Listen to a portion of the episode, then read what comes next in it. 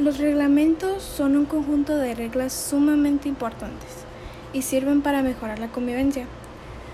Para poder aprobar una ley, primero tiene que pasar por el Poder Legislativo de la Nación. Para elaborar un reglamento, tienes que tener en cuenta las personas a las que va dirigido, la finalidad con la que se va a escribir, los aspectos problemáticos que se desea regular, las acciones que estarán permitidas y las que no, las sanciones